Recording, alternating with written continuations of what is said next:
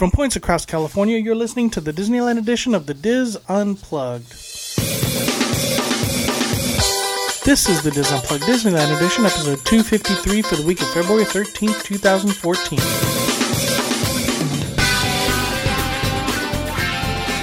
The Diz Unplugged Disneyland edition is brought to you by Dreams Unlimited Travel, helping you plan the perfect Disney vacation. Visit them on the web at www.dreamsunlimitedtravel.com. Hello, everyone, and welcome to the show. I'm your host, Tom Bell. I'm joined by our Disneyland team, Mary Jo Willie and Michael Bowling.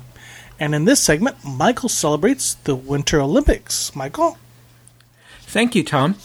With the Winter Olympics in Sochi, Russia underway, this is a good time to take a look back at the 1960 Winter Olympics in Squaw Valley, California, and the role that Walt Disney had in making those games so successful and the lasting impact of Walt Disney on the Olympics.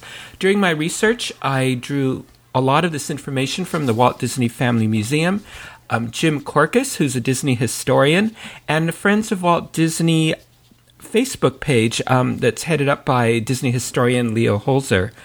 Um, the tale of the 1960 Winter Olympics, which was held in Squaw Valley, California, seems like a fairy tale. It was initiated as a publicity stunt by Alexander Cushing, the Harvard educated owner and only resident of the struggling ski resort. Uh, the Squaw Valley bid shocked the world by beating out some of the great ski resorts of Europe in, in International Olympic Committee voting in 1955. Now, Cushing campaigned vigorously, stressing to the International Olympic Committee delegates that the Olympic Games belong to the world and shouldn't automatically be rewarded to a European resort. He had his bid written in French, English, and Spanish and commissioned a 3,000 pound model of Squaw Valley to show the delegates. The bid interested the IOC. Squaw Valley certainly had splendid qualities, most obviously the 450 inches of annual snowfall, and areas of mountain terrain so difficult that they had not yet been successfully skied by anyone. Ultimately, Cushing's intense personal lobbying helped persuade the IOC to choose Squaw Valley by a vote of 32 to 30, beating out Innsbruck, Austria. But officials decided that it would be a conflict of interest for Cushing, the Squaw Valley resort owner, to be the promoter of the games, so he was barred from direct involvement. There was only one problem. Squaw Valley was hardly prepared to host an international sporting event. That sounds a little familiar. Yeah, it does. Ouch. At the time, it boasted only one chairlift, two tow ropes, and a 50 room lodge. Upon hearing about the California bid, IOC President Avery Brundage told Cushing, the USOC has obviously taken leave of their senses. Hmm. Cushing turned the resort size into an advantage, presenting it as a blank slate upon which a world class facility could be custom built to suit Olympic needs. Now, the newly formed California Olympic Commission had five short years to build a fully functional Olympic ready facility in the mountains near Lake Tahoe. So undeveloped was the location that at the close of the 1956 Winter Games, Squaw Valley had no local government to accept the Olympic flag from the mayor of the previous host. An IOC member from California had to accept the flag on Squaw Valley's behalf. Wow. Bringing the Winter Games to California meant enlisting the assistance of Hollywood. In 1958, organizing committee president Prentice Hale first approached Walt Disney asking for his help. Prentice Hale was a very big personality in San Francisco. He was chairman of Carter, Hawley Hale, and the Broadway department stores, Ron Miller said. Prentice Hale visited the Disney studio in Burbank and, after joining Walt for lunch, asked him to become chairman of the pageantry committee for the upcoming games. This would involve programming the opening and closing ceremonies, the victory ceremonies for each event, and the Olympic torch relay. Disney agreed, saying later, I didn't know then what I was getting into. Now, Walt was no stranger to the skiing world. Mount Disney in the Sierras was named in his honor after he helped finance the Sugar Bowl ski resort in 1939. Walt had become interested in skiing when he made the live action feature Third Man on the Mountain in Switzerland in 1958, and had inspired the addition of the Matterhorn attraction to Disneyland in 1959. So in 1960, Walt's interest in creating a ski resort attraction resulted in him commissioning economics research associates to survey the ski resort potentials at San Gorgonio Mountain in the San Bernardino Range and also at Mineral King Valley near Sequoia National Park. Being very thorough, he later ordered surveys of Aspen, Colorado, and Mammoth Mountain in California. And at the Olympic Games, Walt met Bavarian ski expert Willy Schaeffler, who was later hired by Walt to help scout a location for the Disney ski resort. And Schaeffler confirmed Walt's choice of Mineral King. And we'll have a link in our show notes to my um, blog and segment on Walt Disney and the Mineral King project. For Squaw Valley, Walt Disney recruited from within his own organization to build a committee that would undertake the Olympic pageantry. Ron Miller, assistant director at the studio and Walt's son in law, was named pageantry coordinator. Another assistant director, Joseph McEveety, was named Olympic Torch Relay Director, and manager Edsel Curry became Director of Special Projects. Walt Disney Productions Vice President Card Walker was named Director of Publicity. Walt also called upon a few friends. Art Linkletter, television mm-hmm. star and host of Disneyland's live opening special, became the vice president in charge of entertainment. And Western Airlines president Terrell Drinkwater was named vice chairman in charge of budget. Filling the role of pageantry director was Tommy Walker. He was once a band leader at the University of Southern California and then director of customer relations at Disneyland. Walker's role was to gain support for the event, and he conferred in Salt Lake City with the president of the Music Educators National Conference about recruiting young musicians for the festivities and sought the help of Japan's largest fireworks manufacturer in developing the ceremony's pyrotechnics. Supervising the musical portion of the production were choral director Dr. Charles Hurt from the University of Southern California and band director Clarence Sawhill and after meeting with the Music Educators National Conference in 1959, the committee was granted permission to work with the California and Nevada Music Educators Association to recruit musicians and singers from public high schools in those states. The response was overwhelming. When applications were distributed in the fall of 1959, more than 30 bands and 70 choral groups applied to be part of the Olympic ceremonies. After listening to hours of mailed in auditions, Hurt and his committee selected 18 bands and 37 choruses from the two states.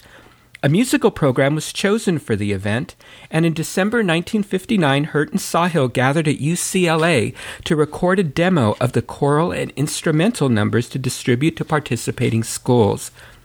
Groups practiced first individually and then in one of four regional rehearsals held in Reno, San Francisco, Fresno, and Los Angeles. Then the selected students had to raise money back home to fund their trip to Squaw Valley. 3,680 students, 1,322 band members, and 2,358 choir members participated. Youth participation was critical to the success of the Games. Acting as official flag raisers, messengers, and crowd control during the event were 125 Explorers Scouts under the leadership of Scoutmaster William King. Walt was quoted as saying, I have always said that the spirit of American youth cannot be daunted, and I think this was dramatically proven by their unselfish and wholehearted effort before and during the eighth Olympic Winter Games. And this effort extended to the all important torch relay, which brought the Olympic flame by foot more than 600 miles from the Los Angeles Memorial Coliseum that was site of the 1932 Olympic Summer Games to Squaw Valley. More than 700 high school runners from the California Interscholastic Federation took place, joined by a number of former Olympic champions. The athletes were each assigned one mile sections of the route where they practiced by running with eight pound shot puts. Now, meanwhile, the effort to build an Olympics worthy resort out of the wilderness was underway. It is estimated that 2,000 visitors a day arrived in the summer of 1959 to tour the construction site, and Walt made several visits to coordinate the entertainment efforts. The Disney company leased a home in Squaw Valley to house the people working on the Olympics as well as the celebrity guests.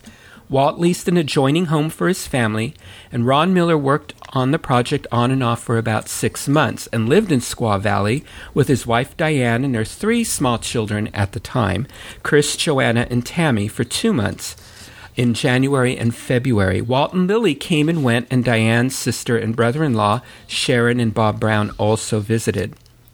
Now, these Olympics were after Walt's own heart. They were full of innovations and firsts.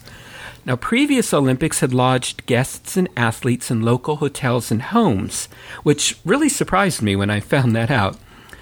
But the remote location of Squaw Valley required the construction of custom built housing for participants, making it the very first Olympic village, consisting of four dormitories.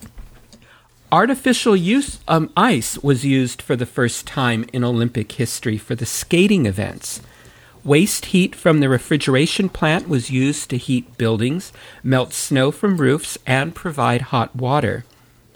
Other innovations included new timekeeping equipment capable of measuring time to the hundredth of a second. IBM supplied 15 technicians and two RAMAC computers to tabulate results and output data in English and French. For the first time, television rights were sold for the games, with CBS buying exclusive rights for $50,000.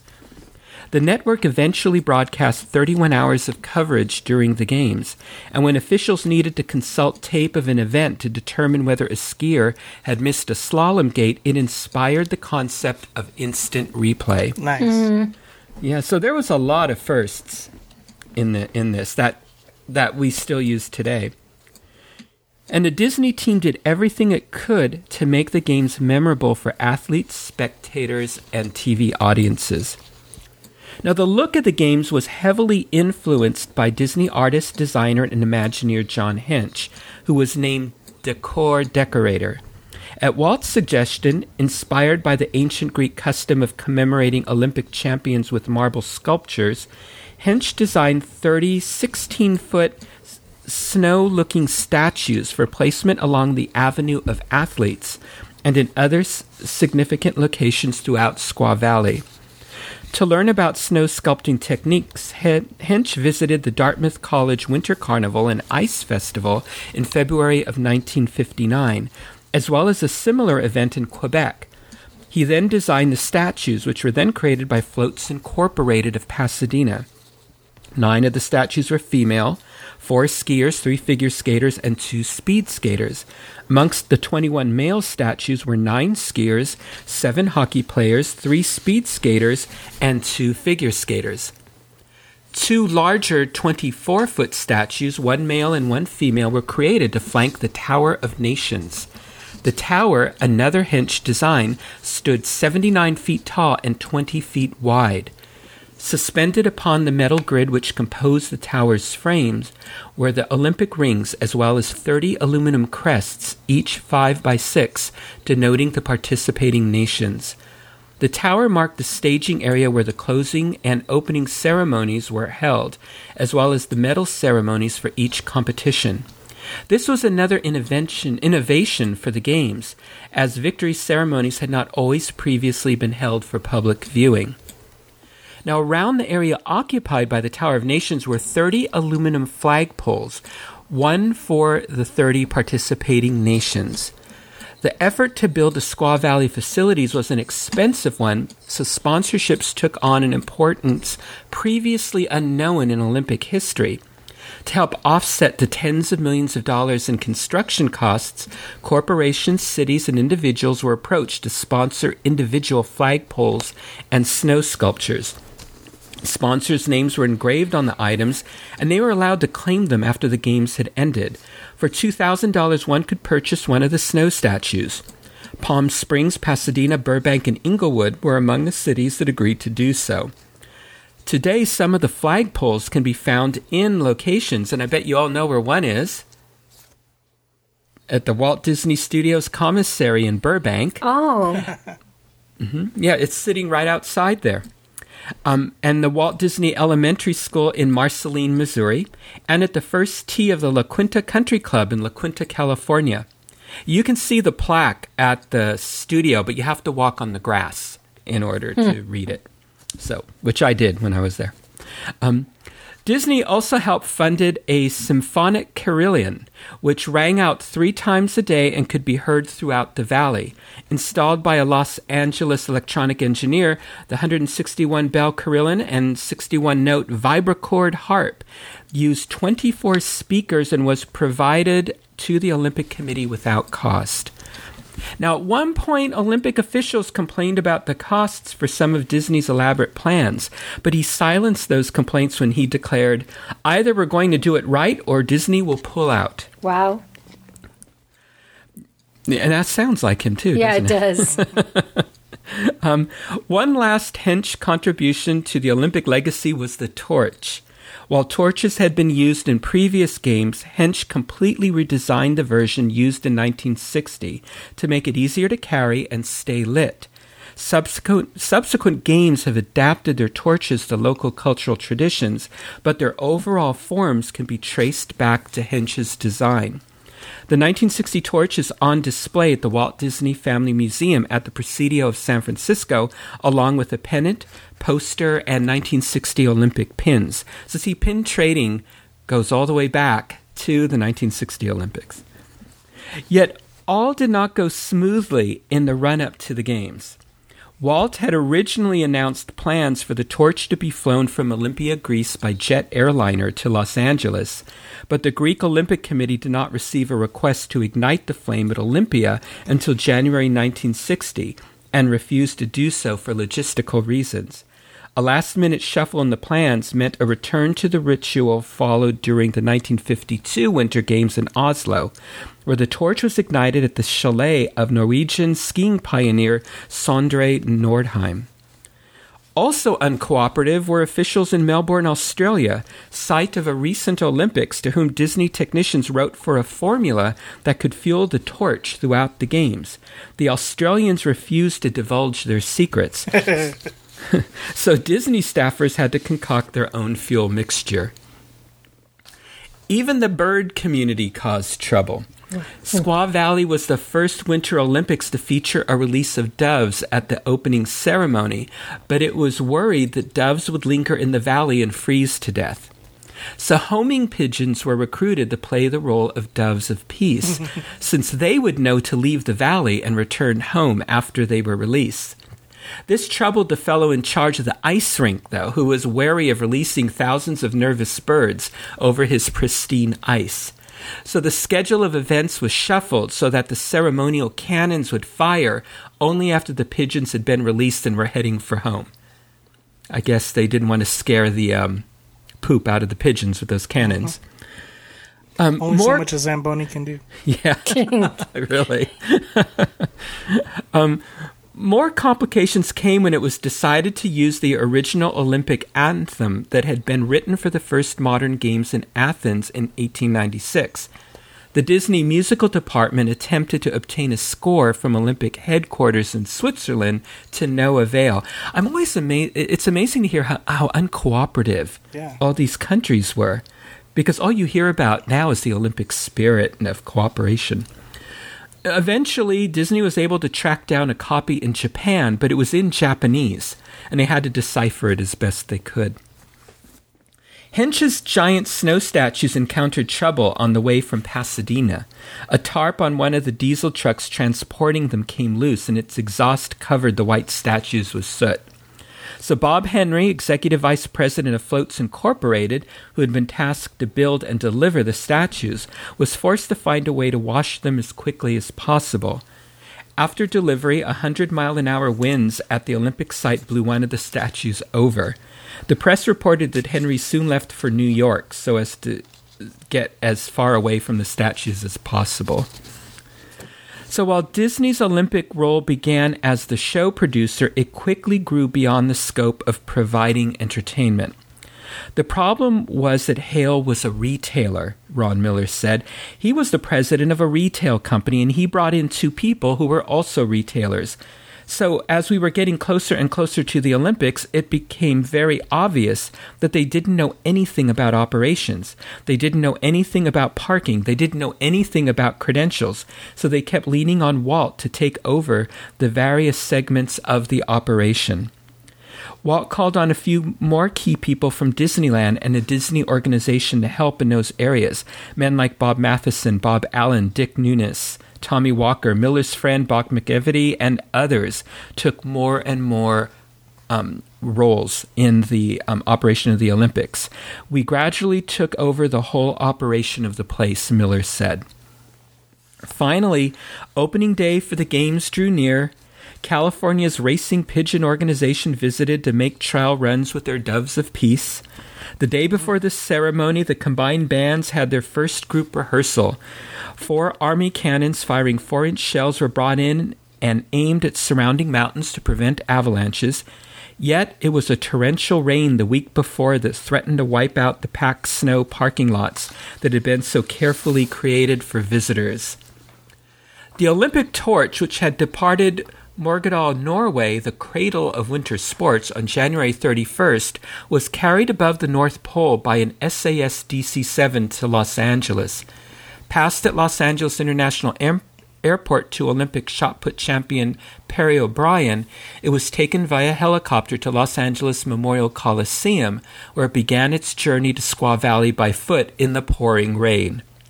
Over a period of 19 days, it traversed a route scouted personally by McEveety, past small towns that greeted it with celebrations and festivities along the way. On February 18, 1960, Walt Disney and his staff awoke and were greeted by a blizzard. With the ceremony and coast to coast television coverage scheduled to begin at 10 a.m., the whiteout conditions presented several problems. Snow on the roads prevented people from making the perilous drive to Squaw Valley and hindered the network crews and announcers from reaching their locations. Ten inches of snow fell that morning. CBS host Walter Cronkite appeared to have been broadcasting from the Arctic wastes. Many of the high school musicians hadn't dressed properly for the conditions and stood freezing to their instruments during dress rehearsal. Their tongues were freezing to their horns and they could not see the conductor through the snow. The pigeon wranglers insisted that they couldn't release their birds in such weather, and Vice President Richard Nixon, assigned to proclaim the opening of the games, was forced to drive in from Reno as his helicopter couldn't operate under the conditions. No one knew if the Vice President would make it on time. Someone had to decide what to do. Now, the alternative to an outdoors ceremony was a much smaller indoor ceremony, which the TV crews favored. But Dr. Charles Hurt, the choral director, objected to having to leave out so many of the young musicians who had worked so hard to be part of the festivities. Art Linkletter later, later reported that Walt remained unfazed throughout. Disney merely said that they would go on and it would hopefully clear up. Walt even enlisted Linkletter into service as a television host, despite the fact that he was not meant to be there as a broadcaster. But although the ceremony was postponed 15 minutes to allow more spectators to arrive on the snowbound roads, where bumper to bumper traffic extended for 12 miles outside of town, they couldn't stall forever.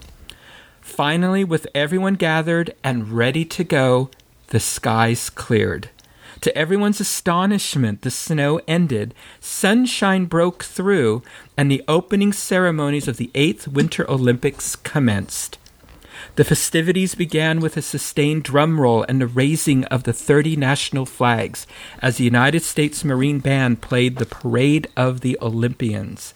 The 740 athletes then entered the arena, with each national delegation heralded by a salvo of fireworks, this was advertised as the first ever use of daytime fireworks, a Disney event that continues in the theme parks today.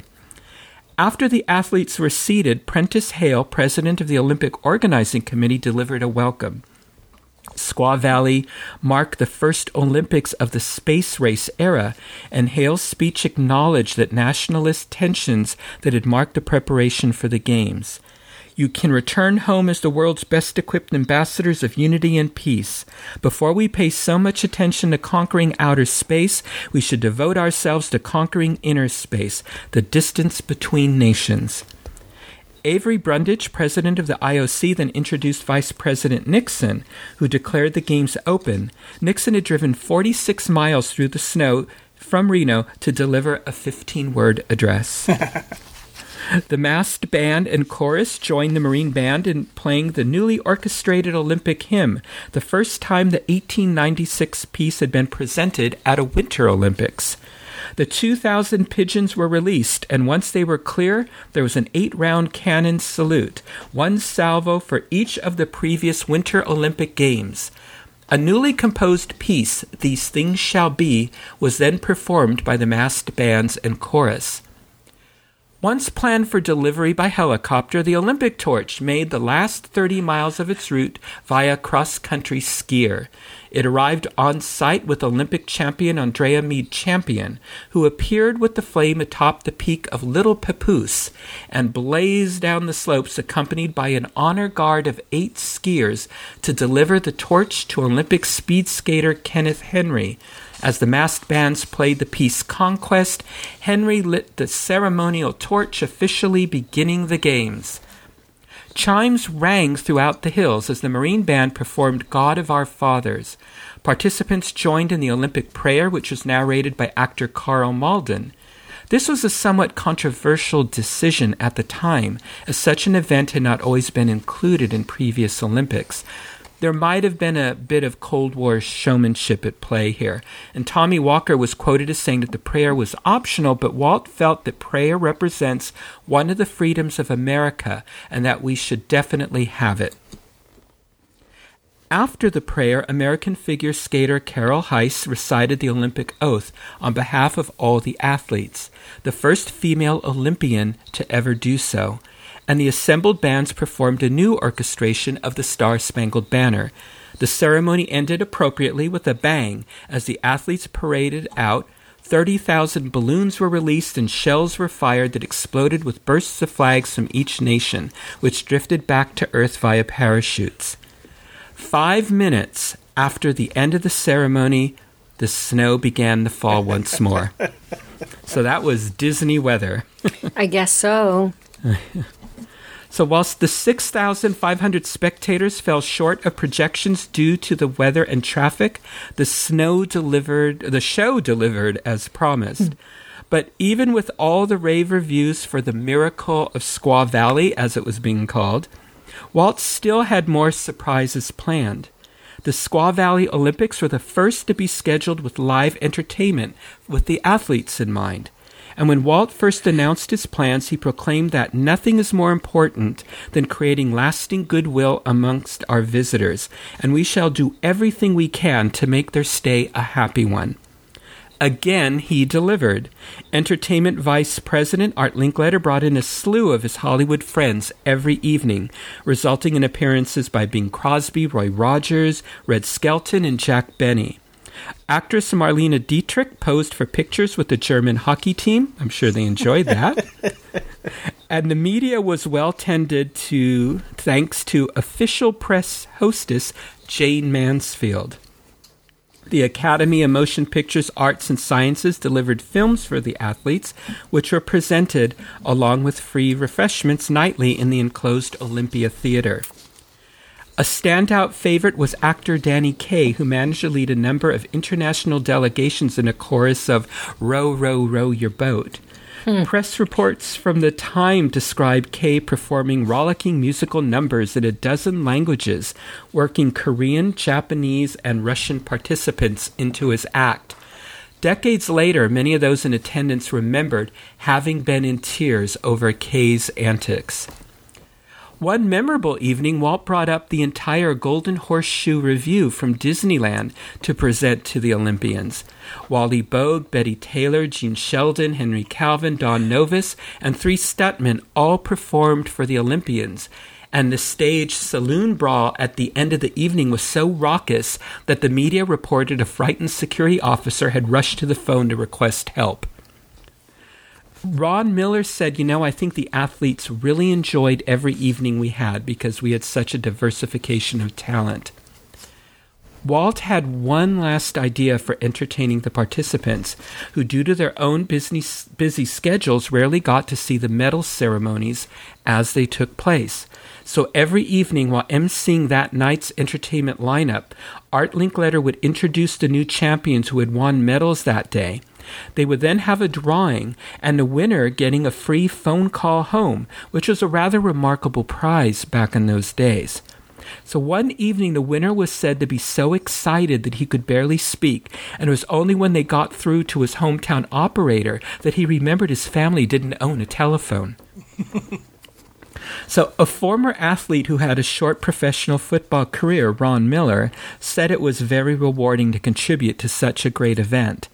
I marveled at the athleticism of all the skiers, and Diane and I watched the Russian USA Russian hockey game, which is just one of the most stimulating things I've ever seen. People standing up, shouting, screaming, and we won. You know, it was the spirit of the whole thing. Team USA would go on to become the first miracle hockey team, winning the gold medal after playing Czechoslovakia in the finals. Mm. The victory reportedly received a little assistance when the Soviet coach visited Team USA's locker room before the third period of the deciding game and had the Americans breathe from a tank of oxygen before returning to the ice. The 1960 Games included 15 alpine and ski jumping events, 8 speed skiing events, and 3 figure skating events. It was the first year for women's speed skating and the men's biathlon. After 10 days, 665 athletes from 30 nations had competed in 27 events, and it was time to return home. On February 28th, 20,000 spectators filled the stands of Blythe Memorial Arena to witness the closing ceremonies. Flag bearers surrounded the rostrum as the na- national anthems of Greece, the United States, and Austria were played. IOC President Avery Brundage declared the Games closed, and the Olympic torch was extinguished. Thousands of balloons were released to end the ceremony. Walt Disney's Olympics, the largest winter games held to that point, received rave reviews. The once skeptical IOC chair would go on to say they were the greatest games ever staged. Army Archerd in Variety called Disney's opening ceremony the greatest show on earth. And a reporter for the Los Angeles Times proclaimed that it is my conviction that you'll never see anything of that kind so well done in your lifetime. Los Angeles Times reporter Braven Dyer wrote, The opening ceremony was the most remarkable thing I ever saw. No matter how much credit you give Walt Disney and his organization, it isn't nearly enough. Even the Russians were impressed. One of the heads of their delegation approached an Olympic security chief and asked what chemicals had been used to control the weather during the opening ceremony. Hmm. When we left, Ron Miller said, we were told and we heard that it was the greatest Olympics up until that time. Of course, there have been a lot greater ones since, but what we accomplished was pretty fantastic. After the Olympics, the Tahoe area boomed and more Americans took up skiing and other winter sports. I don't know that there was one particular highlight, Miller said of his 1960 Olympic experience. I will say, and I still feel it, after working really hard for 12, 13, 14, 15 days, just going solid. After closing ceremonies, of course, everybody went to the bar and we all celebrated. We went home, went to bed, and I woke up the next morning and walked into the area and there wasn't anybody there. I couldn't believe it. From witnessing 12 or 13 days of just wonderful spectators and great athletes, it was such an exciting period of time, the life that existed there. Then all of a sudden to wake up that one morning and it was like a ghost town. It was really quite depressing. But he closed with a funny anecdote, recalling a return visit to Squaw Valley with Diane more than a dozen years ago, and finding evidence of something Disney had introduced to Squaw Valley that was still there pigeons. We released oh all oh these God. peace pigeons, and some of them never left, Miller said. The 1960 Winter Olympics would influence the look and feel of the Games up to the current Olympics. Disney's efforts set new pageantry standards for all future Olympics. Many of Disney's team would contribute to future Olympics, most notably the 1984 Summer Olympics in Los Angeles. The events of Squaw Valley would also affect Walt. It marked the first time he had met the world outside of Disneyland and began the outreach efforts he would continue in 1964 at the New York World's Fair.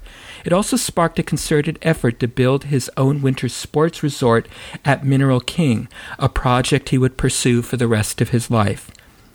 But at the time, many simply wondered how Walt had managed to make things work out so perfectly. Was it divine intervention? In Disney's own press materials, they claimed that if it was a miracle, it was a well planned miracle. But perhaps Walt said it best, according to Art Linkletter, after the improbably perfect opening ceremony. Walt explained, It's just that if you live right, things happen the way they're supposed to. Huh. Nice. Awesome. And go USA. Yay. Thank you, Michael. That is going to do it for this segment of the DIS Unplugged. Be sure to catch all of our other Disneyland shows this week.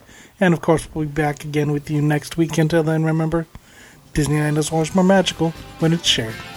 Thanks for listening.